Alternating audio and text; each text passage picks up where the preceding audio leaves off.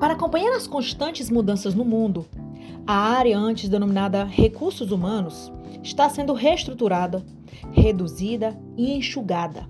Até mudou de nome, agora chama-se Gestão de Pessoas. Idalberto Chiavenato, um dos autores mais cobrados em provas de concurso, enumerou em sua obra, Administração de Recursos Humanos: Fundamentos Básicos, as tendências. A gestão de pessoas é uma nova filosofia de ação. A transição da administração de recursos humanos para a gestão de pessoas trouxe algumas mudanças. Uma delas é o fato de que as pessoas não são mais vistas como recursos da organização, como antes. As pessoas passam a ser consideradas como seres humanos, como indivíduos dotados de personalidade e de vontades próprias.